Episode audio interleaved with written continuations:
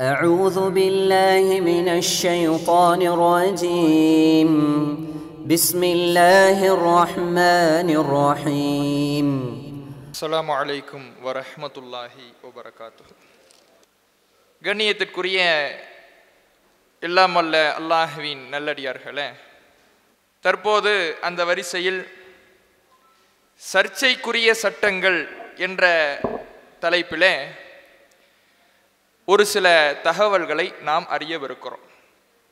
இதில் முதலாவதாக குர்பானியை பற்றி குர்பானி கொடுக்க வேண்டிய நாட்கள் எத்தனை? அதை பற்றி தான் நம்ம என்ன பண்ண போகிறோம் முதல்ல தெரிஞ்சுக்க போகிறோம் அதுக்கு முன்னாடி இந்த சர்ச்சைக்குரிய சட்டங்கள் ஒரு மார்க்கத்தினுடைய ஒரு சட்டம் ஒரு மார்க்க விஷயம் சர்ச்சையாக்கப்படும் பொழுது நம்மளை பார்த்து ஒரு விஷயத்தை தொடர்ச்சியாக சொல்லிக்கிட்டு இருப்பாங்க. அந்த விஷயத்தை சொல்றவங்க யாருன்னு பார்த்தா ரெண்டு சாரார். என்ன சொல்லுவாங்க அப்படின்னா இவங்க என்ன இருந்தாலும் மாத்தமா செய்யணுங்கிறதுக்காக சொல்றாங்க. இந்த குரூப் யாருன்னு பார்த்தா இந்த சலஃபு கும்பல் நவீன சலஃபிகள் அப்படின்னு சொல்லக்கூடிய இந்த கூட்டத்தினர் தான் இப்படியான ஒரு விமர்சனத்தை பேச்சை சொல்லக்கூடியதை பார்க்கிறோம். இப்போ இவங்க யாரு அப்படின்னு பார்த்தா இதுக்கு முன்னாடி வர நீங்க தக்லீத் செஞ்சுக்கிட்டு இருக்கிறீங்க அப்படின்னு சொன்னவர்கள் இல்லை நாம கண்மூடி பின்பற்றவில்லை என்பது சான்றோடு நிரூபணமாகிற பொழுது என்ன இருந்தாலும் நீங்க மாத்தி தான் பேசுவீங்க அப்படின்னு அப்படியே மாறிக்கிறானோ. அப்ப இவனுக்கு என்ன பிரச்சனைன்னு தெரியல. நாம தக்லீது செய்யணுமா செய்யக்கூடாதா? இல்ல தக்லீது செய்யுங்கன்னு சொல்றானா? இல்ல தக்லீது நீங்க செய்யாம இருக்கிறது தான் நல்லது அப்படின்னு சொல்றானா? எதுவுமே இவன் என்ன பேசுறாங்கிறது அவர்களுக்கும் புரியல. கேட்கிற நமக்கும் என்ன பண்ணல? புரியல. உன் பிரச்சனை என்ன? சரி இவங்க யார் இப்படி சொல்றாங்கல்ல? தக்லீதுங்கிற விமர்சனத்தை சொல்றாங்கல்ல இவங்க யாருன்னு பார்த்தா எதை சொன்னாலும் இமாம்களிடத்தில் இதற்கு ஆதாரம் இருக்கிறதா என்று இமாம்களுடைய கூற்றுக்களில் ஆதாரத்தை தேடக்கூடியவர்களாக இமாம்களை தக்லீது செய்யக்கூடியவர்களாக இருக்கிறார்கள் என்பதை நாம பார்க்க முடிகிறது. சரி இவங்க ஒரு பக்கம் விளையாண்டுகிட்டு இருக்கட்டும். அவங்களுக்கு மத்தியில் ஏதோ அவங்களா பேசிக்கிட்டு இருக்கட்டும். அவங்களுக்கே புரியாத வகையில் ஏதாவது சொல்லிக்கிட்டு இருக்கட்டும். இப்படியும் அப்படியுமா மாற்றி மாற்றி உளறிக்கிட்டு இருக்கட்டும்னு இவங்களை தள்ளிவிட்டா இன்னொரு குரூப் வராங்க. இவங்க யாரு? இவங்களும் அதே தான் சொல்றாங்க. மாத்தமா பேசணும்னே இவங்க பேசுறாங்க அப்படின்னு சொல்றாங்க. இவங்க யாருன்னு பார்த்தா தங்களை தாங்களே நடுநிலைவாதிகள் என்று சொல்லி கொள்ளக்கூடியவர்கள். இப்ப இன்னைக்கு நடுநிலை அப்படிங்கிறதுக்கு என்ன தெரியுமா அளவுகோல்? முன்னாடிலாம் நடுநிலை அப்படின்னா அதுக்கு உதாரணமா ஒரு தராசு மாதிரி இருக்கணும். இந்த பக்கமும் அந்த பக்கமும் சாயாம இருக்கணும் அப்படின்னு உதாரணம் சொல்லுவாங்க. அடிப்படையை சொல்லுவாங்க. ஆனால் இப்போ நடுநிலை என்பதற்கு அடையாளம் என்னன்னு பார்த்தீங்கன்னா தௌஹி ஜமாத்தை திட்டணும். தௌஹி ஜமாத் அல்லாத மற்றவங்க ஏதாவது செஞ்சாங்கன்னா வாய் மூடி அமைதியாக இருக்கணும். அதுதான் நடுநிலைக்கான அளவுகோல் அப்படின்னு இன்றைக்கு சிலர் சுற்றி வருகிறார்கள். இவங்க என்ன பண்ணுறது கிடையாது? இந்த தௌஹி ஜமாத் இந்த தௌஹி ஜமாத்தினுடைய ஆரம்ப நிலைப்பாடு என்னன்னா இறைவன் சொல்லக்கூடிய ஒரு வசனம் தான் மா காணலி முக்மினின் ஒலா முக்மினத்தின் இதா கலல்லாஹு ரசூலுஹு அம்ரன் ஐ யக்கூன ஹியரத்து மின் அம்ரிஹிம். அல்லாஹும் அல்லாஹுடைய தூதரவர்களும் ஒரு காரியத்தை தீர்மானித்து விட்டால் ஒரு மார்க்க விஷயத்தை சொல்லிவிட்டால் அதில் சுய விருப்பம் கொள்வது எந்த விதமான மூமினான ஆணுக்கும் எந்த மூமினான பெண்ணுக்கும் அனுமதி கிடையாது. மார்க்கத்தை அணுகுகிற பொழுது அல்லாஹ்விடத்தில் வழிகாட்டல் இருக்கிறதா? அல்லாஹுடைய தூதரவர்களிடத்தில் வழிகாட்டல் இருக்கிறதா என்பதைத்தான் பார்க்கப்பட வேண்டும். ஆதாரம் தான் தேடப்பட வேண்டும். அங்கே எந்த சுய விருப்பு வெறுப்பும் இருக்கக்கூடாது. அதையெல்லாம் ஒதுக்கி தள்ளிவிட்டு ஆதாரம் தான் நிலை பெற வேண்டும் என்பதுதான் நம்முடைய ஆரம்ப நிலைப்பாடு. அந்த நிலைப்பாட்டில் தான் இப்பயும் நாம் இருக்கிறோம். அப்போ அந்த நிலைப்பாட்டின்படி ஆதாரத்தின் அடிப்படையிலே ஒரு முடிவை எடுத்திருக்கின்ற பொழுது இங்க நடுநிலை என்பதற்கான அளவுகோல் தான் தௌஹி ஜமாத்தை விமர்சிச்சு மற்றவங்க ஏதாவது தவறான மார்க்க சட்டங்கள் கொடுத்தா வாயில கர்ச்சிஃபை வத்தி பொத்திக்கிறாங்க. கர்ச்சிஃபை வத்தி பொத்திக்கிட்டா கூட பரவாயில்லை.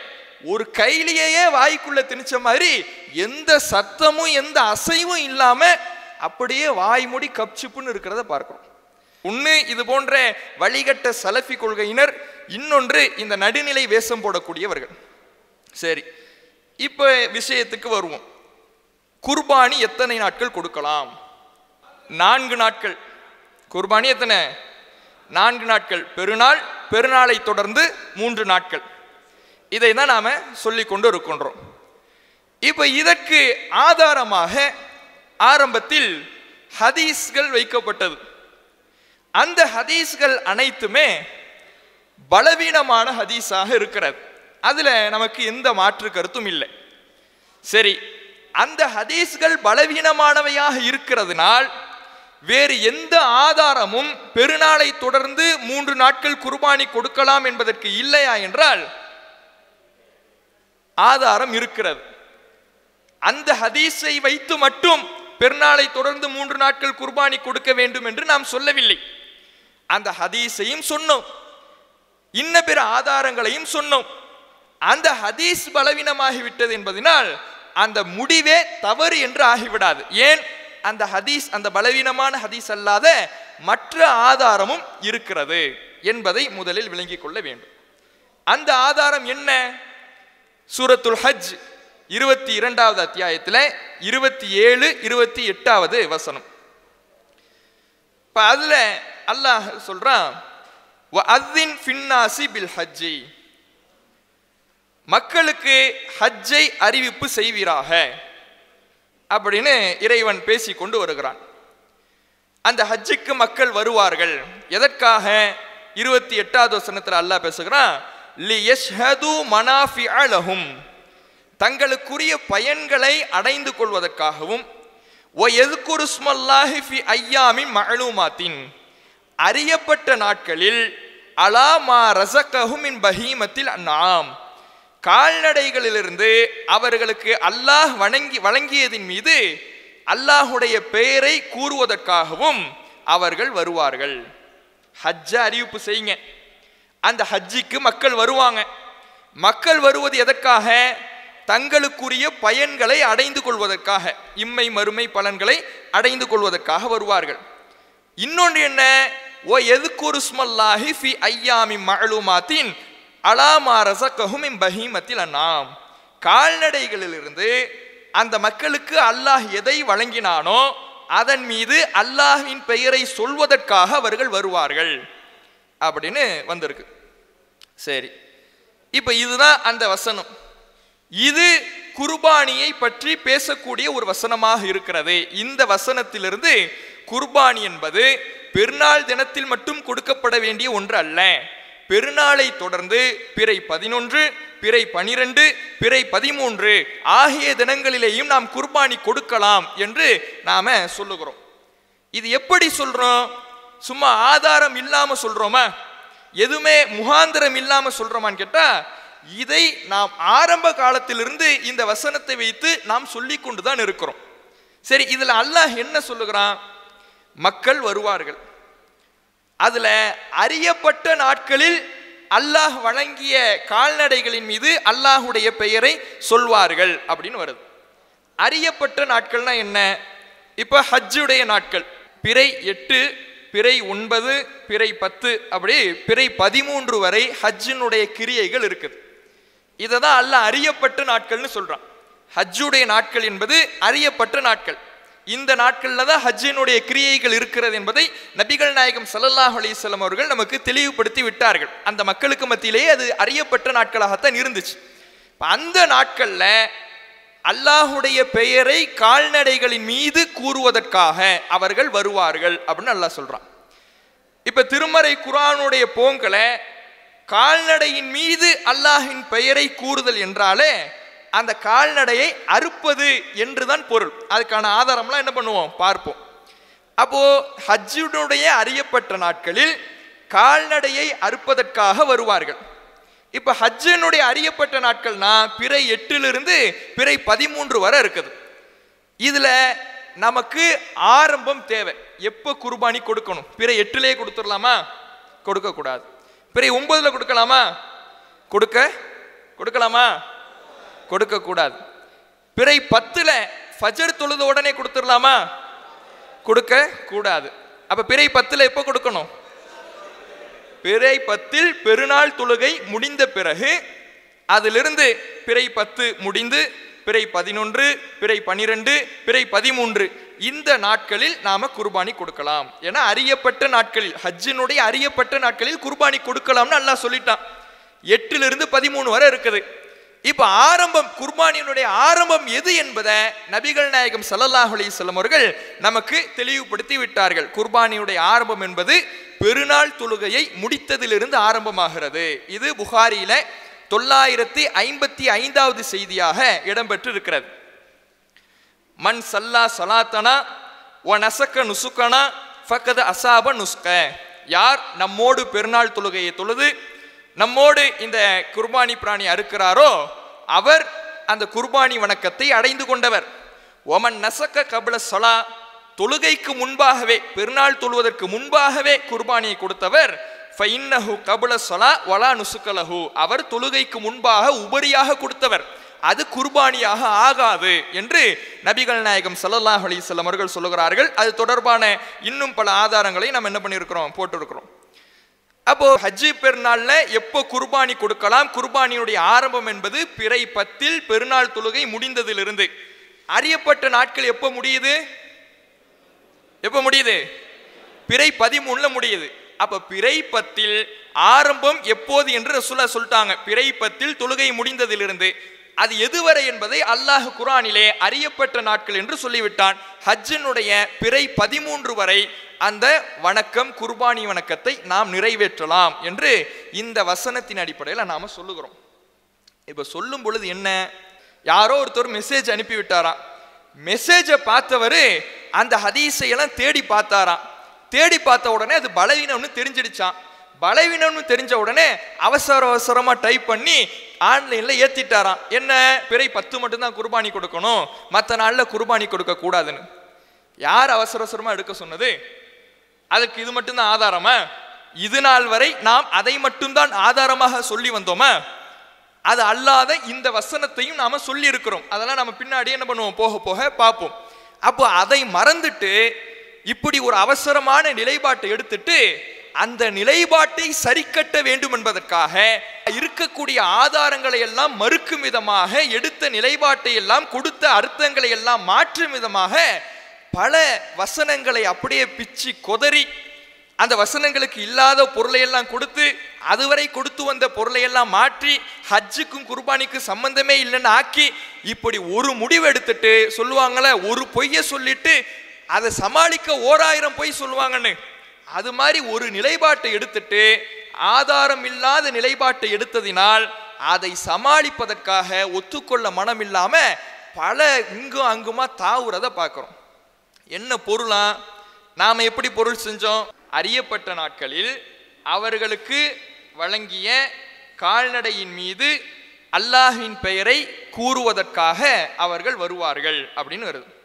இப்போ இதுக்கு கால்நடையின் மீது அல்லாஹின் பெயரை கூறுதல் என்றாலே அறுப்பதுதான் என்பதுதான் திருமறை குரானின் முழுக்க இருக்கக்கூடிய வசனங்கள் நமக்கு சொல்லித் தரக்கூடிய விஷயம். இப்போ அதை என்ன ஆக்கியாச்சு ஏன்னா இந்த வசனத்துக்கு இந்த பொருளை செஞ்சா பிறை பதினொன்று பனிரெண்டு பதிமூணுக்கு குர்பானி கொடுக்கணும்னு வருது. இப்போ நாம் எடுத்துட்டோமே நிலைப்பாடு. நிலைப்பாடு எடுத்துட்டா நம்மளை தான் உயர்ந்த இடத்துல வச்சிருக்கிறாங்களே. இப்போ நாம் எப்படி திரும்ப இறங்கி வரது? அதனால இருக்கிற அர்த்தத்தை நாம் என்ன பண்ணிடுவோம்? மாற்றி விட்டுடுவோம். அப்படின்னு என்ன பண்ணியாச்சு? அர்த்தத்தை மாற்றியாச்சு எப்படி? கால்நடைகளை அழித்ததற்காக அறியப்பட்ட நாட்களில் அல்லாஹின் பெயரை கூறுவதற்காக வருவார்கள். முன்னாடி இருந்தது எப்படி? கால்நடைகளிலிருந்து அவர்களுக்கு வழங்கியதின் மீது அல்லாஹின் பெயரை கூறுவதற்காக. இதில் எப்படி? கால்நடைகளை அழித்ததற்காக அறியப்பட்ட நாட்களில் அல்லாஹின் பெயரை கூறுவதற்காக. ரெண்டத்துக்கு என்ன வித்தியாசம் தெரியுமா? கால்நடைகளின் மீது அல்லாஹின் பெயரை கூறுவதுன்னா அந்த கால்நடைய பிஸ்மில்லாஹி அல்லாஹுக்கு சொல்லி அறுக்கிறதுன்னு அர்த்தம். அல்லாஹ் பெயரை சொல்றோம்ல. கால்நடைகளை அழித்ததற்காக அறியப்பட்ட நாட்களில் அல்லாஹுடைய பெயரை சொல்றதுன்னா நன்றி செலுத்துறது. அல்லாஹ் அக்பர் சுபஹான் அல்லாஹ் அப்படின்னு திக்ரு செய்யறது அல்லாஹ் எனக்கு ஒரு ஒரு ஆட்டை தந்திருக்கிறான். அல்லாஹ் எனக்கு ஒரு மாற்றம் தந்திருக்கிறான் அதனால் நான் அல்லாஹுக்கு நன்றி செலுத்துறேன் அப்படின்னு திக்ரு செய்கிறது இந்த அர்த்தத்துக்கு மாறியாச்சு. ஏன் மாறியாச்சு தெரியுமா? அதுக்கு ஒரு காரணம். ஒவ்வொன்றுக்கும் ஒரு காரணம் அப்படியே தான் ஒரு பொய்னா ஓராயிரம் பொய். ஒரு நிலைப்பாட்டை சரி செய்ய ஓராயிரம் மாற்றங்கள். அதுக்கு என்னன்னா ஹஜ்ஜுக்கும் குர்பானிக்கும் சம்பந்தமே இல்லை. குர்பானிக்கு ஹஜ்ஜுக்கு சம்பந்தம் இருக்குன்னு சொன்னாதானே இதுகளை அறுக்கிறதுங்கிற அர்த்தத்தை வைப்பீங்க? குர்பானிக்கு ஹஜ்ஜுக்கு என்ன கிடையாது? சம்பந்தமே கிடையாது. ஏன்னா இந்த வசனம் ஹஜ்ஜை பற்றி பேசிக்கிட்டு வருது. ஹஜ்ஜை பற்றி பேசி கொண்டு வருகிற பொழுது அல்லாஹு கொடுத்த கால்நடையின் மீது அதன் அந்த அல்லாஹுடைய பெயரை கூறி அறுப்பதற்காக அப்படின்னு அர்த்தம் வச்சா குர்பானின்னு ஆகி போயிடுது. அப்போ என்ன பண்ணலாம்? இந்த வசனம் ஹஜ்ஜை பற்றி பேசிட்டு வருது. ஹஜ்ஜை பற்றி பேசிட்டு வரும் பொழுது ஹஜ்ஜுக்கும் குர்பானிக்கும் எந்த சம்பந்தமுமே இல்லை அப்படின்னு நாம் சொல்லிடலாம் அப்படின்னு ஒரு நிலைப்பாடை எடுத்தாச்சு. இதெல்லாம் எப்போ எடுக்கிற நிலைப்பாடு தெரியுமா? இந்த நமக்கு எதிராக பேசணுங்கிறதுக்காக. அப்போ இந்த நடுநிலைவாதிகள்லாம் என்ன பண்ணலை? இதுக்கு இதெல்லாம் எதிர்த்து என்ன பண்ணலை? அப்போ கரிச்சி வாய்க்கு போயிடுது. அப்போ என்ன பண்ணுது? கரிச்சி பாயே வாய் உள்ள இருந்து வாய் அசைய கூட மாட்டேங்குது. மற்ற தௌ ஜமாத்தை மட்டும் விமர்சிப்பதற்கு அவர்களுடைய வாய் திறக்கக்கூடியதை பார்க்கிறோம். சரி இந்த நிலைப்பாடு எப்போ எடுத்தது? இப்பையும் நீங்க. அவர்களுக்கு ஒரு வெப்சைட் இருக்கு. இருக்கா? அதுக்கு போனீங்கன்னா இதுல நபி வழியில் நம் ஹஜ்ஜின்னு ஒரு புக்கு இருக்கு. நபி வழியில் நம் ஹஜ்ஜி தானே புக்கு குர்பானிக்கும் ஹஜ்ஜுக்கும் குர்பானிக்கும் சம்பந்தம் இல்லைன்னா அந்த புக்கில் எதுக்காக குர்பானியை பற்றி பேசணும்? குர்பானியை பற்றி பேசக்கூடாது. ஆனால் அந்த புக்கில் இருக்குது ஒவ்வொரு விஷயமா சொல்லிக்கிட்டு வராங்க. பிற எட்டில் என்ன பண்ணணும்? ஒன்பதில் என்ன பண்ணணும்? பத்தில் என்ன பண்ணணும்? இப்படி சொல்லிட்டு வரும் பொழுது பத்தாம் நாள் அன்று ஜம்ரத்துல் அக்கபாவில் கல்லறிந்ததும் ஆடு மாடு ஒட்டகம் ஆகியவற்றில் எதையேனும் குர்பானி கொடுக்க வேண்டும். இப்போ என்ன ஆயிடுச்சு? குர்பானிக்கும் ஹஜ்ஜிக்கும் சம்பந்தம் வந்துடுச்சு. இது எப்போ? இது முன்னாடி எழுதின புக்கு. இப்பயும் ஆனால் ஆன்லைனில் இருக்கு. ஆன்லைனில் இருக்குன்னா என்ன அர்த்தம்? இந்த நிலைப்பாடு இன்னும் இருக்கு. ஆனால் தங்களிடத்தில் இருக்கக்கூடியவர்களை தக்க வைக்க வேண்டும் என்பதற்காக இது போன்று மாற்றி பேசுறத பார்க்கலாம். அப்ப குர்பானிக்கும் ஹஜ்ஜுக்கு சம்பந்தம் இல்லைன்னா இந்த பத்தாம் நாள் எங்க குர்பானி எங்க வந்துச்சு? அப்படிங்கிற ஒரு கேள்வியை கேட்கணும். அடுத்தது அதே நபி வழியில் நம் ஹஜ்ஜி அப்படிங்கிற புத்தகத்துல அடுத்தது பாருங்க. நபிகள் நாயகம் சல்லல்லாஹ் அலிசல்லம் அவர்கள் மக்காவுக்கு வந்ததும் உங்களில் கையோடு பிராணியை கொண்டு வந்தவர் குர்பானி பிராணியை கொண்டு வந்தவர் ஹஜ்ஜை நிறைவேற்றும் வரை இஹ்ராமிலிருந்து விடுபட முடியாது. உங்களில் குர்பானி பிராணியை கொண்டு வராதவர் காபாவை தவாப் செய்து சஃபா மருவாக்கிடையே ஓடி முடியை குறைத்து இஹ்ராமிலிருந்து விடுபடட்டும். பிறகு ஹஜ்ஜுக்காக இஹ்ராம் கட்டி ஹஜ்ஜை நிறைவேற்றிய பின் குர்பானி கொடுக்கட்டும். ஹஜ்ஜை நிறைவேற்றின உடனே குர்பானியை கொடுக்கட்டும் அப்படின்னு இருக்கு. அப்போ ஹஜ்ஜுக்கும் குர்பானிக்கும் சம்பந்தம் இல்லைன்னு சொல்லிட்டு அவர்களுடைய புத்தகத்தில் இன்றும் அவர்களுடைய ஆன்லைனில் பதிவேற்றம் செய்யப்பட்ட புத்தகத்தில் ஹஜ்ஜில் குர்பானி இடம்பெறதை பார்க்கணும். இது இது ஆதாரபூர்வமாக இருக்குதா இல்லையா? ஹஜ்ஜுக்கு குர்பானி சம்மந்தம் இருக்குதா இல்லையா? இருக்கு. ஹதீஸு மேற்கோள் காட்டப்பட்டிருக்குது. குரான் வசனமும் இருக்குது. ஹஜ்ஜில் மூன்று வகை ஹஜ் இருக்குது. இஃப்ராத் கிரான் தமத்தோ இதில் இஃப்ராதில் மட்டும் சலுகை இருக்கிறது. குர்பானி கொடுக்க அவசியம் இல்லை அப்படின்னு. கிரான் தமத்து இந்த இரண்டு முறைகளில் ஹஜ் செய்யும் பொழுதும் கண்டிப்பாக குர்பானி கொடுக்க வேண்டும். குர்பானி கொடுக்கலைன்னா அதுக்கு நாம் பரிகாரம் செய்ய வேண்டும். அதையும் இறைவன் என்ன பண்ணுறான் குரானில் நமக்கு சொல்லி காட்டுறான். ரொம்ப ஆதாரபூர்வமான அடிப்படையில் அல்லாஹ் சொன்ன அடிப்படையில் அல்லாஹுடைய தூதரவர்கள் சொன்ன அடிப்படையில் குர்பானிக்கும் ஹஜ்ஜுக்கும் சம்பந்தம் இருக்கிறது. ஆனால் குர்பானிக்கும் ஹஜ்ஜுக்கும் சம்பந்தம் இருக்குன்னு யாராவது சொன்னா செய்தான் தலையில உட்காந்துக்கிட்டு வகி அறிவிக்கிறானா யாருக்கு? குர்பானிக்கு ஹஜ்ஜுக்கு சம்பந்தம் இருக்குதுன்னு சொன்னா அவன் தலையில உட்காந்துக்கிட்டு செய்தான் வகி அறிவிக்கிறானா இதெல்லாம் செய்தானுடைய வகையா? புகாரின்னு பதிவு செஞ்சிருக்குதே. குரான் வசனம் போட்டிருக்குதே. அப்ப இறைவனுடைய வார்த்தையின் அடிப்படையில் சொல்லும் பொழுது தான் ஒரு நிலைப்பாடு எடுத்ததுனால குரான் வசனத்தையும் ஹதீஸையும் ஷெய்தானோட போய் சேர்க்கிற வேலையை பார்க்குறோமா இல்லையா? இப்படி ஒரு நிலையில இறங்கி போகக்கூடியதை பார்க்கிறோம். சரி இப்போ நம்ம விஷயத்துக்கு வருவோம். அர்த்தம். அந்த அர்த்தங்கிறத அர்த்தத்தையும் என்ன மாத்திட்டாங்க? விக்கிருன்னு அர்த்தம் மாத்திட்டாங்க.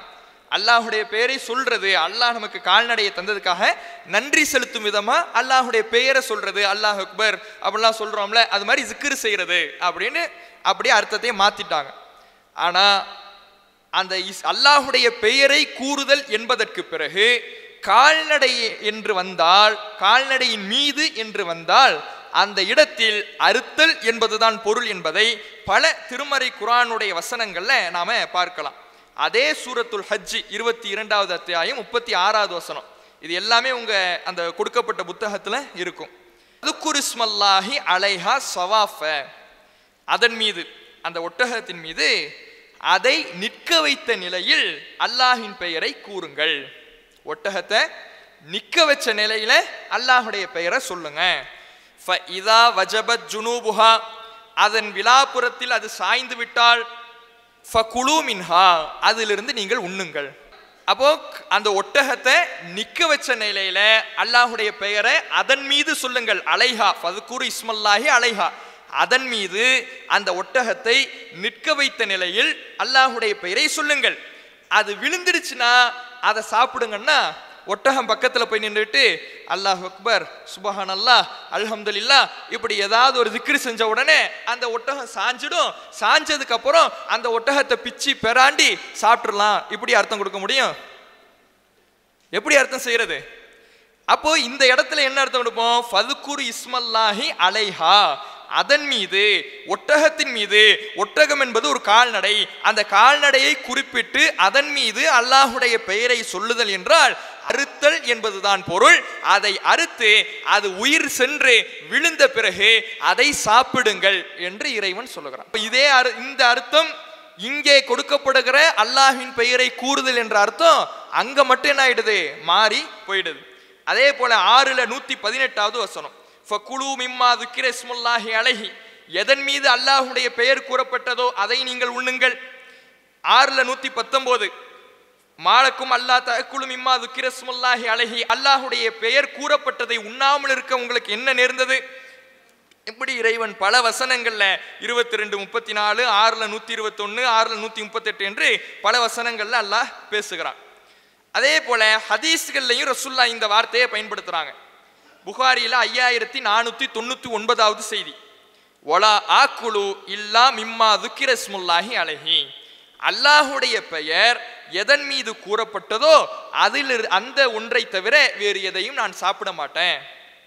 எதை நான் சாப்பிடுவேன்னா எந்த கால்நடையின் மீது அல்லாஹுடைய பெயர் சொல்லப்பட்டு அறுக்கப்பட்டு இருக்கிறதோ அதை மட்டும்தான் நான் சாப்பிடுவேன்.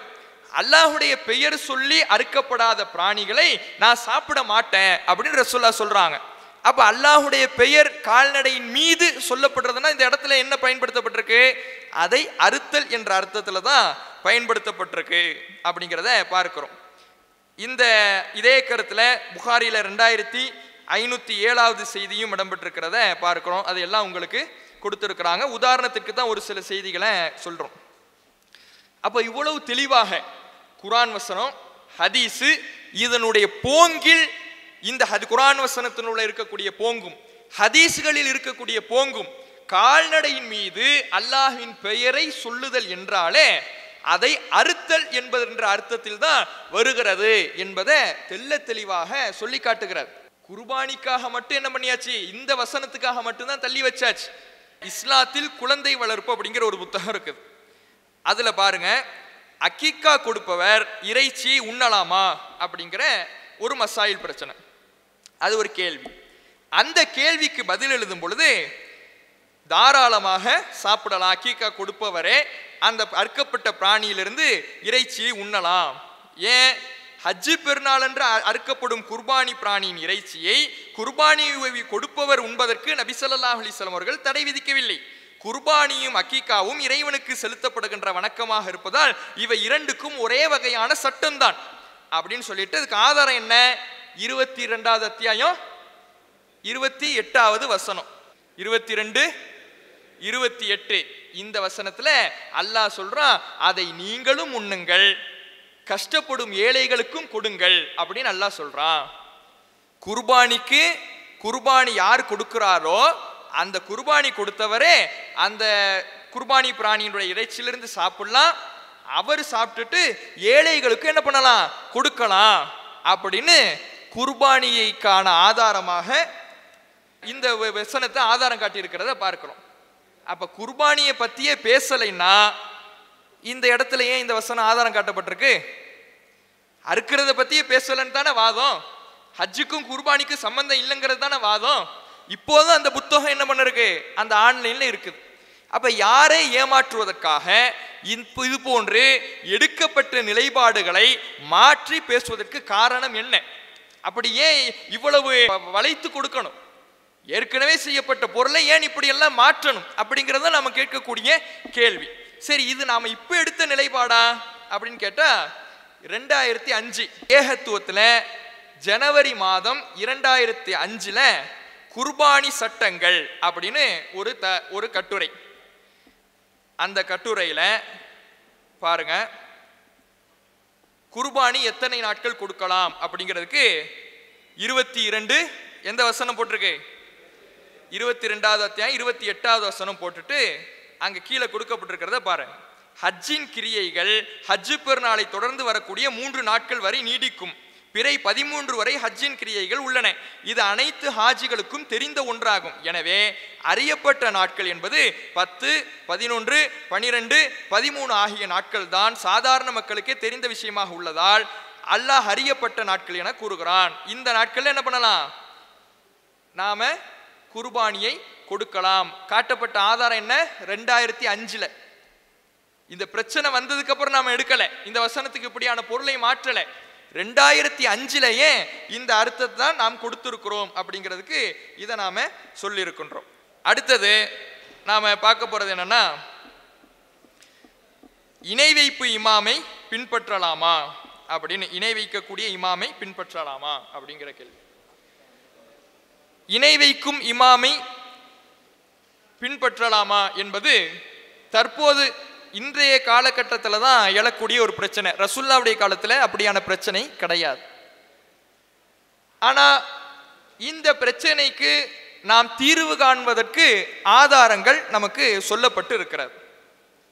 இறைவன் குரான்ல சூரத்து தௌபா ஒன்பதாவது அத்தியாயம் பதினேழாவது வசனத்தில் சொல்லுகிறான்.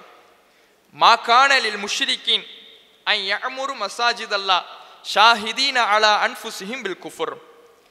முஷ்ரிக்கின்களுக்கு ஆகுமாகாது. மா காணலில் முஷ்ரிக்கின்.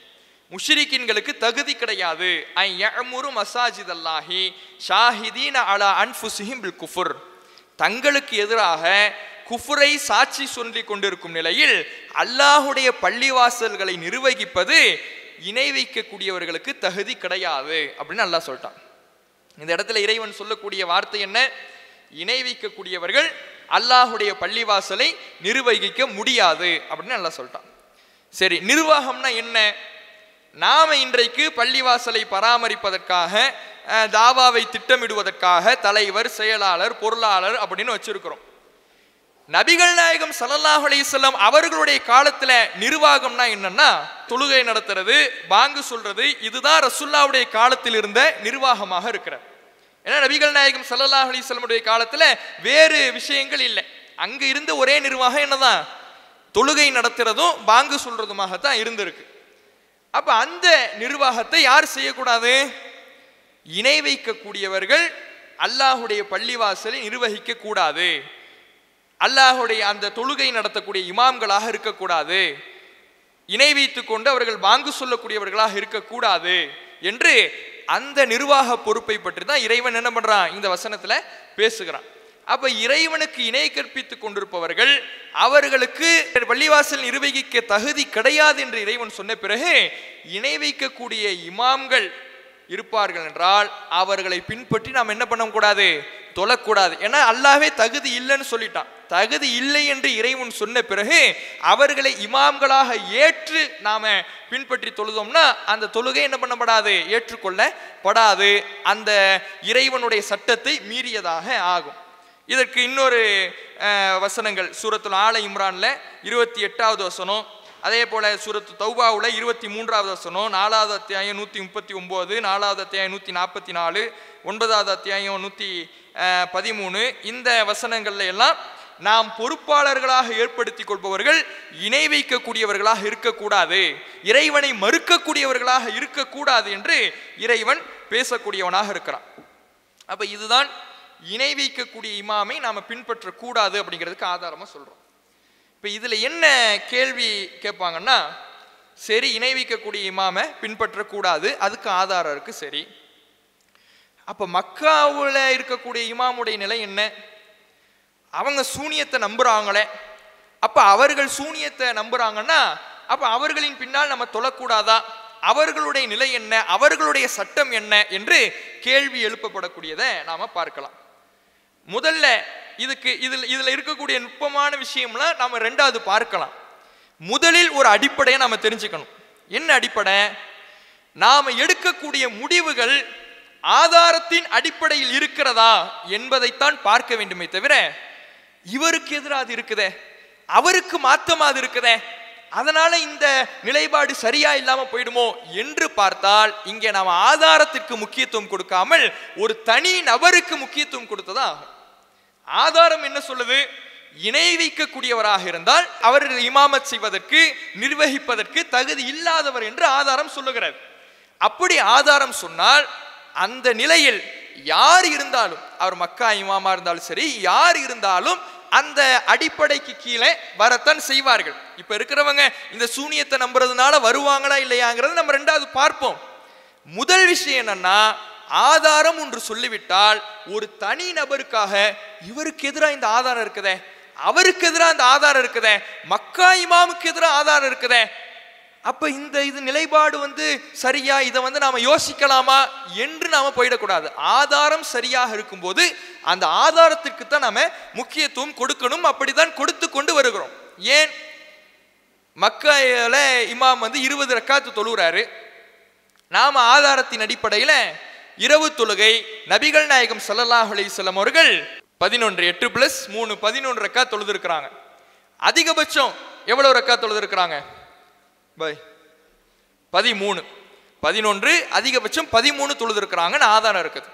அப்போ பதினொன்று அல்லது அல்லாஹுடைய தூதர் அவர்கள் பதிமூணு தொழுதுருக்குறாங்கன்னு ஆதாரம் இருக்குது இப்போ மக்காவில் இருக்கக்கூடிய இமாம்கள் இருபது ரக்கா தொலை வைக்கிறாங்களே அப்போ அவங்க தொலை வைக்கிறாங்கன்னா நாம் இதை வந்து மாற்றலாமா இதை மாத்திர சம்பந்தமா யோசிக்கலாமா? இப்படி போகக்கூடாது. ஆதாரம் எதை சொல்லுகிறது?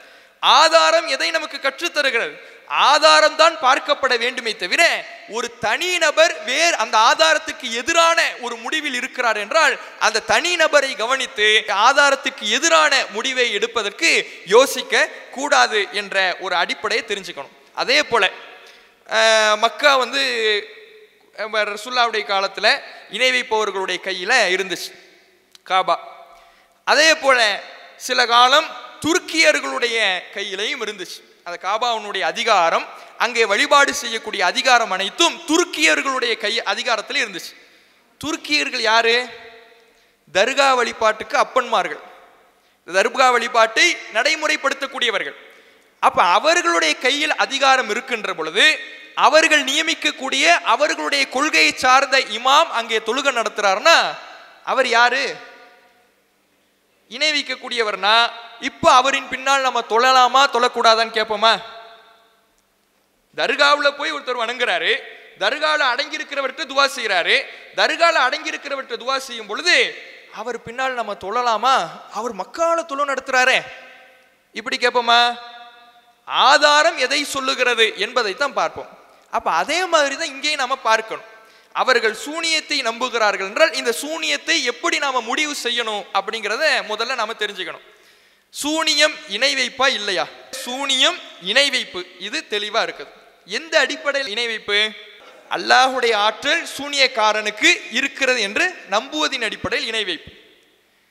அப்ப அல்லாஹுடைய ஆற்றல் இதை அந்த சூனியக்காரனுக்கு எப்படி இருக்குதுன்னு சொல்றாங்க? சூனியக்காரன் கட்டளைகள் மூலமாகவே தான் நினைக்கக்கூடிய காரியத்தை நினைத்த நேரத்தில் சாதிக்கக்கூடியவனாக இருக்கிறான் என்று நம்புவதின் மூலமாக இறைவனுடைய ஆற்றலை சூனியக்காரனுக்கு வழங்குறாங்க. அல்லாஹ் தான் தான் நினைத்த காரியத்தை நினைத்த இடத்திலிருந்து நினைத்த நேரத்தில் அல்லாஹ் தன்னுடைய அரிசியிலிருந்து நினைத்த நேரத்தில் அந்த காரியத்தை இன்னமா யக்கூலு குன் ஃபயக்குன் ஆகுன்னு சொல்லிடுவான் அது ஆகிடும். இது யாருக்குள்ள ஆற்றல்? அல்லாஹுக்குள்ள ஆற்றல். அதே மாதிரி ஒரு சூனியக்காரன் கட்டளை போட்டான்னா அவர் பைத்தியம் ஆயிடுவாரு சூனியக்காரன் கட்டளை போட்டார்னா இவர் கை வழங்காம போயிடும். சூனியக்காரன் கட்டளை போட்டான்னா அவங்க வியாபாரம் அழிஞ்சு நாசமா போயிடும். இப்படி நம்பினா இது இணை வைப்பா இல்லையா? இணை வைப்பு தான். ஏன்னா அல்லாஹுக்கு சரிக்கு சமமாக வைப்பது மட்டும் இணை வைப்பு கிடையாது. அல்லாஹுடைய ஆற்றலில் அல்லது அதிகாரத்தில் அல்லது பண்பில் அணுவளவை ஏனும் இன்னொரு மனிதனுக்கு இருக்கிறது என்று நாம் கற்பனை செய்தால் கூட அதுவும் என்னதான்?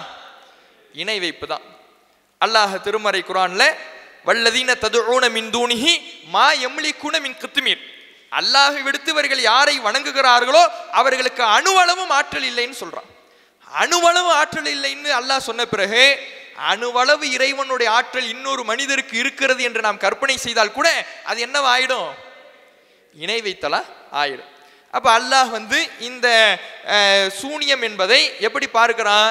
இணை வைப்பாக பார்க்கிறான். அதில் எந்த மாற்று கருத்தும் இல்லை. அப்போ சூனியம் இணை வைப்பு தான். இந்த இணை வைப்புக்கு நாம் ஒரு அடிப்படையை சொல்லுவோம். இப்போ தர்கா வழிபாடு அதெல்லாம் ஒரு விஷயம்.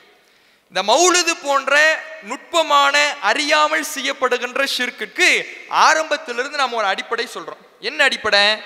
மௌலுது எப்படி இருக்கு? தமிழில் இருக்குதா? அரபி அரபியில் இருக்கு. சுபஹான மௌலுது எப்படி இருக்கு? அரபியில் இருக்கு. அந்த அரபியில் இருக்கக்கூடிய மௌலுத ஒருத்தர் ஓதுறார். எப்படி ஓதுறாரு? அதை ஒரு நன்மைன்னு நினச்சி ஓதுறார். அதில் ஷிர்க்கு இருக்குன்னு அவருக்கு தெரியல. வெளிப்படையில் அவர் யார்? தர்காவுக்கெல்லாம் போகிறவர் இல்லை. தர்காவெல்லாம் போனால் அவர் அதிலே என்ன ஆயிடுவாரு? இணை வைக்கக்கூடியவர் ஆயிடுவார். தர்காக்கெல்லாம் போகக்கூடியவர் இல்லை. தன்னை ஏகத்துவாதி என்று அறிமுகம் செய்யக்கூடியவர். ஆனால் என்ன ஓதுறாரு? மௌலுது ஓதுறார். அப்படி ஓதுறவர்கிட்ட என்னங்க இந்த மௌலுதெல்லாம் ஓதுறீங்களே? அப்படின்னு கேட்குறோம். அவர் சொல்கிறாரு ஆமாம் சும்மா தான் ஓது இது ஓதுனது நல்லது தானே? அப்படிங்கிறார். இதில் இணை வைப்பு இருக்குதே தெரியுமா? இணை வைப்பா இதுலையா? இதில் என்ன இணைப்பு இருக்குது இது அரபியில் தானே இருக்குது இதில் என்ன இறைவிப்பு இருக்குது? இப்படின்னு கேட்டார்னா இவரை என்னன்னு சொல்ல முடியாது. தெளிவாக நாம் இந்த வெளிப்படையை வைத்து முஷ்ரிக் என்று சொல்ல முடியாது இணை வைக்க கூடியவர் என்று சொல்ல முடியாது. அதே சமயம் ஒருத்தர்கிட்ட போய் சொல்கிறோம் என்னங்க ரசுல்லா பாவங்களை மன்னிக்கக்கூடியவங்கன்னு இருக்குது. அதை போய் நீங்கள் நம்புறீங்களே? அப்படின்னு கேட்டால் ஆமாம் ரசுல்லா விட்டுட்டு வேற யார் நம்ம பாவத்தை மன்னிப்பா? ரசுல்லா தானே நம்ம பாவங்களை மன்னிக்கணும் அப்படின்னு அந்த கருத்துக்களை தெரிந்து கொண்டே அதை ஓதுகிறார். இப்போ இவர் என்னது? தெளிவாக இணை வைக்கக்கூடியவர் தான் அப்படின்னு சொல்லலாம். அப்ப இப்படி அறியாமல் செய்யப்படுகின்ற ஒரு காரியம் அதனால் அவரை நோக்கி அந்த காரியம் இணை வைப்பாக இருந்தாலும் கூட அந்த செய்யக்கூடிய நபரை நோக்கி இணை வைக்கக்கூடியவர் என்று நம்மால் தெளிவாக சொல்ல முடியாது. இதற்கு நாம் மார்க்கத்தில் நிறைய ஆதாரங்களை பார்க்கலாம். சூரத்துல் இஸ்ரா பதினேழாவது அத்தியாயம் பதினைந்தாவது வசனத்தில் இறைவன் சொல்லி காட்டுறான் இணை வைப்பை அந்த அறிந்து செய்வது தான் குற்றமாகும் அப்படிங்கிறதுக்கு நாம் இந்த ஆதாரங்களை பார்க்கலாம். ஒமா குன்னா முஅத்திபீன ஹத்தா நபஅஸ ரசூலா. நாம் அவர்களை எப்போ வேதனை செய்யக்கூடியவர்களாக இருக்கிறோம்னா அல்லாஹ் சொல்கிறான் ஹத்தா நபஅஸ ரசூலா. ஒரு தூதரை அனுப்புகின்ற வரை அவர்களை நாம் வேதனை செய்யக்கூடியவர்களாக இல்லை. அல்லாஹ் எப்போ ஒரு தண்டனையை அவர்களை குற்றவாளிகளாக இறைவன் ஆக்குறான்னா தூதரை அனுப்பி தெளிவுபடுத்திய பின்னுதான் இதெல்லாம் இணைவிப்புப்பா இதெல்லாம் குஃபுருப்பா என்று இறைவன் தெளிவுபடுத்திய பிறகுதான் அவர்களை நாம் தண்டிப்போம் அப்படின்னு இறைவன் சொல்லக்கூடியதை பார்க்கிறோம்.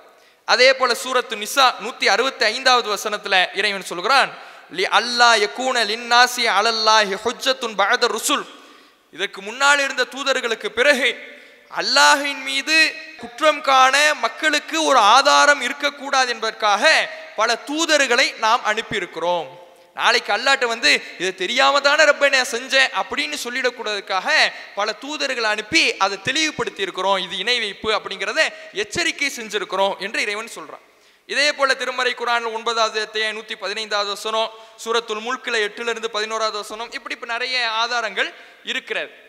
அப்போ இந்த ஆதாரங்கள்லாம் சொல்லக்கூடியது என்னன்னா உழுது ஷிர்க்கு தான் சூனியம் ஷிர்க்கு தான் எப்போது அதை செய்யக்கூடியவர் இணை வைப்பவர் என்ற நிலைக்கு போவார்னா அதை உறுதியாக அறிந்து தெரிந்து செய்யும் பொழுதுதான். ரசூலுல்லா தான் பாவத்தை மன்னிப்பார்கள். சூனியக்காரன் கட்டளையின் மூலமாக அவன் நினைத்ததை சாதிப்பான்.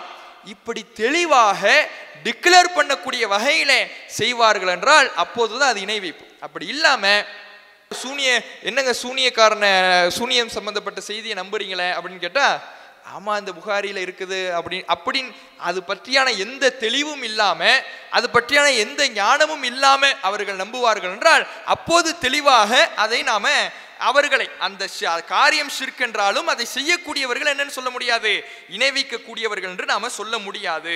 இதற்கு இன்னும் ஹதீஸ்களில் ஆதாரத்தை நாம் பார்க்கலாம். திருமீதியில் இரண்டாயிரத்தி நூற்றி எண்பதாவது செய்தி. ஆரம்பத்தில் இஸ்லாத்தை ஏற்றுக்கிட்டவங்க ஹை ஹைபரின் பக்கம் ரசுல்லாவோடு போகும் பொழுது முஷ்ரிக்கின்கள் அங்கே தாத்து அன்வாத்துங்கிற ஒரு மரத்தை ஏற்படுத்தி இருக்கிறாங்க. அந்த தாத்து அன்வாத்துங்கிற மரத்தில் ஆயுதங்களை எல்லாம் தொங்க விட்டு அந்த மரத்தில் வழிபாடு செய்யக்கூடியவங்களா இருந்தாங்க. ரசூல்லாட்ட வந்து அந்த புதுசா இஸ்லாத்துக்கு வந்தவங்க கேட்குறாங்க அல்லாஹ் யூதரே எங்களுக்கு இது மாதிரி ஒரு ஒரு மரத்தை ஏற்படுத்தி தாங்க அப்படிங்கிறாங்க. இந்த மரத்தின் மூலமாக சக்தி வருங்கிறது நம்புறது என்னது? ஷிர்க்கு. ஆனா ரசூல்லா அவங்கள நீங்க என்ன இணைவிக்கிறீங்க அப்படின்னு கண்டிச்சாங்களான்னு கேட்டா கண்டிக்கல. அவங்களுக்கு என்ன பண்றாங்க?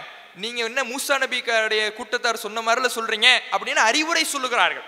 அப்போ அந்த காரியம் இணை வைப்பு என்றாலும் காரியத்தை செய்யக்கூடியவர்கள் அதை அறிந்து தெரிந்து செய்யும் பொழுதுதான் இணை வைப்பவர் என்ற நிலைக்கு செல்வார். அதை அறியாமல் செய்கின்ற பொழுது இணை வைப்பவர் என்ற நிலைக்கு அவர் செல்ல மாட்டார் என்பதை இந்த செய்தியிலிருந்து நாம பார்க்கலாம்.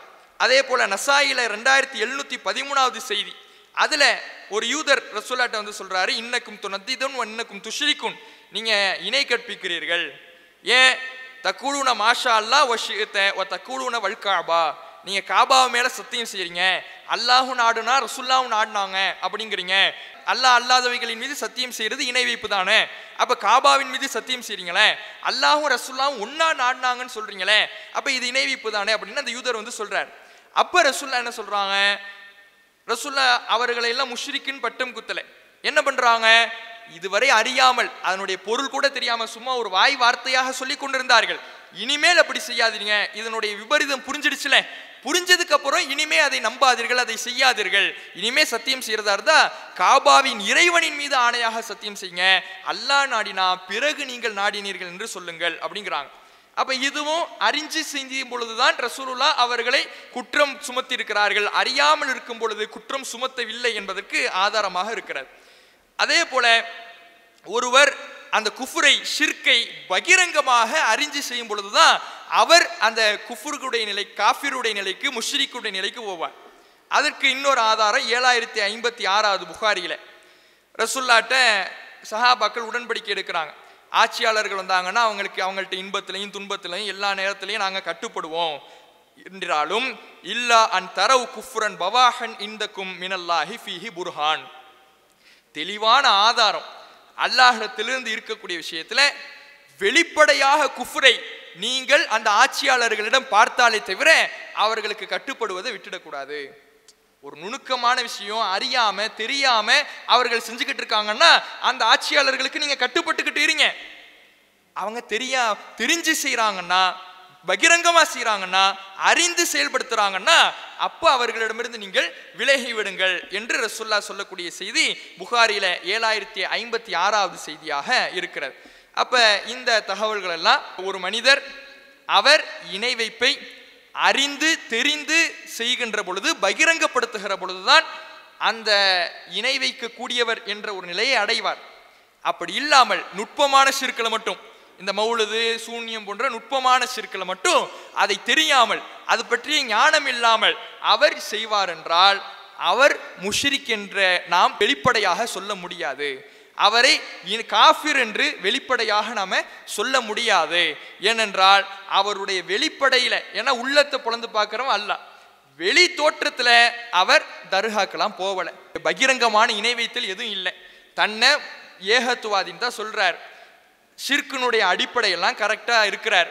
அல்லாஹுக்கு மட்டும்தான் ஆற்றல்னு சொல்கிறார் அல்லாஹை தவிர வேறு யாருக்கு ஆற்றல் இல்லைன்னு சொல்கிறார் அப்படி சொல்லிட்டு இது பற்றிய போதிய ஞானம் இல்லாமல் இதை நம்பிக்கொண்டிருக்கிறார் என்றால் அப்போது இவரை வெளிப்படையாக முஷ்ரிக் என்றோ காஃபிர் என்றோ நம்மால் சொல்ல முடியாது என்பதுதான் நாம் சொல்லக்கூடிய நிலைப்பாடாக இருக்கிறது. இதை தெரியாமல் நீங்கள் வந்து பார்க்குறவங்களையெல்லாம் முஷ்ரிக்குங்கிறீங்க பார்க்குறவங்களையெல்லாம் காஃபிருங்கிறீங்க நம்ம அப்படி சொல்லவே இல்லை. அடிப்படை ஒரு காரியம் இணை வைப்பு ஆனால் அந்த காரியத்தை செய்யக்கூடியவர் அறிந்து புரிந்து அதை பகிரங்கமாக செய்யும் பொழுதுதான் அவர் இணை வைப்பவர் என்ற நிலையை அடைவார். அது இல்லாம அவர் எந்த அறியாம ஒரு புரியாம போகிற போக்கில் அது அது பற்றி ஞானம் இல்லாமல் செய்கிறாருன்னா அப்போ அவரை முஷ்ரிக் என்று சொல்ல முடியாது என்பதைத்தான் நாம் இந்த விஷயத்தில் கவனிக்கணும். அப்போ இணை வைக்கக்கூடிய இமா மக்கா இமாமை பின்பற்றலாமான்னு கேட்டால் அவர்கள் அது பற்றி அவர்கள் வெளிப்படையில் ஏகத்துவாதிகளாக இருக்கிறார்கள். தௌஹீதுவாதிகளாக இருக்கிறாங்க. தௌஹீதுவாதிகளாக இருக்கும் பொழுது இந்த சூனியம் த ஹதீஸ் தொடர்பான அது இணை வைப்பு என்பதை உணராமல் செய்யும் பொழுது அது பற்றிய அவர்களை தெளிவாக பகிரங்கமாக முஷ்ரிக் என்று நம்மால் சொல்ல முடியாது என்பதை இதற்கான பதிலாக நாம் பார்க்கலாம். அடுத்தது எந்த பள்ளியில் தொழலாம் எந்த பள்ளியில் தொழக்கூடாது? இது அல்லாஹ் குரான்ல சூரத்து தௌபா நூற்றி ஏழு நூற்றி எட்டாவது வசனத்தில் சொல்லுகிறான். அது நாம் ஏற்கனவே வீடியோக்களின் மூலமாக என்ன பண்ணியிருக்கிறோம்? விளக்கி இருக்கிறோம் அந்த வசனத்தை இடைய கருத்தை மட்டும் இப்போ சொல்லி என்ன பண்ணிக்கலாம்? முடிச்சுக்கலாம். அதனுடைய எதிர்வாதங்கள் என்ன? இதை எப்படி நாம் புரியணும்? எல்லாமே வீடியோ வடிவில் ஆன்லைனில் இருக்குது. இப்போ இந்த வசனத்தில் எந்த பள்ளியில் தொழலாம்? எந்த பள்ளியில் தொழக்கூடாது? ரெண்டத்தையும் எல்லாம் சொல்கிறான் அல்லாஹ் எந்த பள்ளியில் தொழலாம் என்று பேசுகின்ற பொழுது ல மஸ்ஜுதுன் உஸ்ஸிச அல தக்குவா நூற்றி எட்டாவது சொன்னோம் ஒன்பதாவது அத்தியாயம். ல மஸ்ஜிதுன் உஸ்ஸிச சால தக்குவா மின் அவ்வளி யோமின் அஹக்கு அன் தக்குமஃபிஹி ஆரம்ப நாள் முதல் இரையச்சத்தின் அடிப்படையில் கட்டப்பட்ட பள்ளி எழுப்பப்பட்ட பள்ளிவாசல் தான் நீர் நின்று வணங்குவதற்கு தகுதியான பள்ளிவாசல் அப்படின்னு நல்லா சொல்கிறான் வணங்குறதுக்கு தகுதியான இடம் எந்த இடம் பள்ளிவாசல் ஆகும்? அந்த இடம் ஆரம்பத்திலிருந்து இரையச்சத்தின் அடிப்படையில் கட்டப்பட்டிருக்கணும். அப்ப அடிப்படை தகுதி ஒரு பள்ளிவாசல் இரையச்சத்திற்காகவே எழுப்பப்பட்டிருக்கும் என்றால் அது தொழுவதற்கு தகுதியான பள்ளிவாசல். எந்த பள்ளியில தொழக்கூடாது அப்படின்னா இந்த இரையச்சத்திற்கு எதிரான பாவமான காரியத்திற்காகவே ஒரு பள்ளிவாசல் எழுப்பப்பட்டிருக்கும் என்றால் அந்த பள்ளிவாசல் தொழுவதற்கு தகுதியான பள்ளிவாசல் அல்ல. அந்த பாவம் என்பது எத்தனையான பாவமாக இருக்கலாம்? அன்றைக்கு குபாவுல கட்டின அந்த பள்ளிவாசல்ல நாலு காரணம் இருந்ததை அல்லாஹ் சொல்றான். நூத்தி ஏழாவது வசனத்துல வல்லதீன தஹது மஸ்ஜிதன் லிராரன் ஓ குஃப்ரன் ஒரு தஃப்ரீகம் பைனல் முக்மினீன வ இர்சாதன் லிமன் வர சொல்லோ அவர்கள் ஒரு பள்ளிவாசல் எடுத்துக்கொண்டார்கள் குஃபுருக்காகவும் மூமின்களுக்கு மத்தியில் பிரிப்பதற்காகவும் தீங்கிழைப்பதற்காகவும் அல்லாஹுடத்திலையும் அல்லாஹுடைய தூதரிடத்திலையும் போர் செய்தவர்களுக்கு புகலிடம் கொடுப்பதற்காகவும் ஒரு பள்ளிவாசல் எடுத்துக்கிட்டாங்க. இது எல்லாம் நாலுமே பாவமான காரியம். தீங்கிழைக்கிறது நன்மையா? இல்லை பாவம். அதே போல குஃபுரு நன்மையா? இல்லை. மூமீன்களுக்கு மத்தியில் பிரிவை ஏற்படுத்துறது? பாவம். அல்லாஹுடத்திலையும் அல்லாவுடைய தூதரத்திலையும் போர் செய்தவர்களுக்கு பாதுகாப்பு கொடுக்கறது? பாவம்.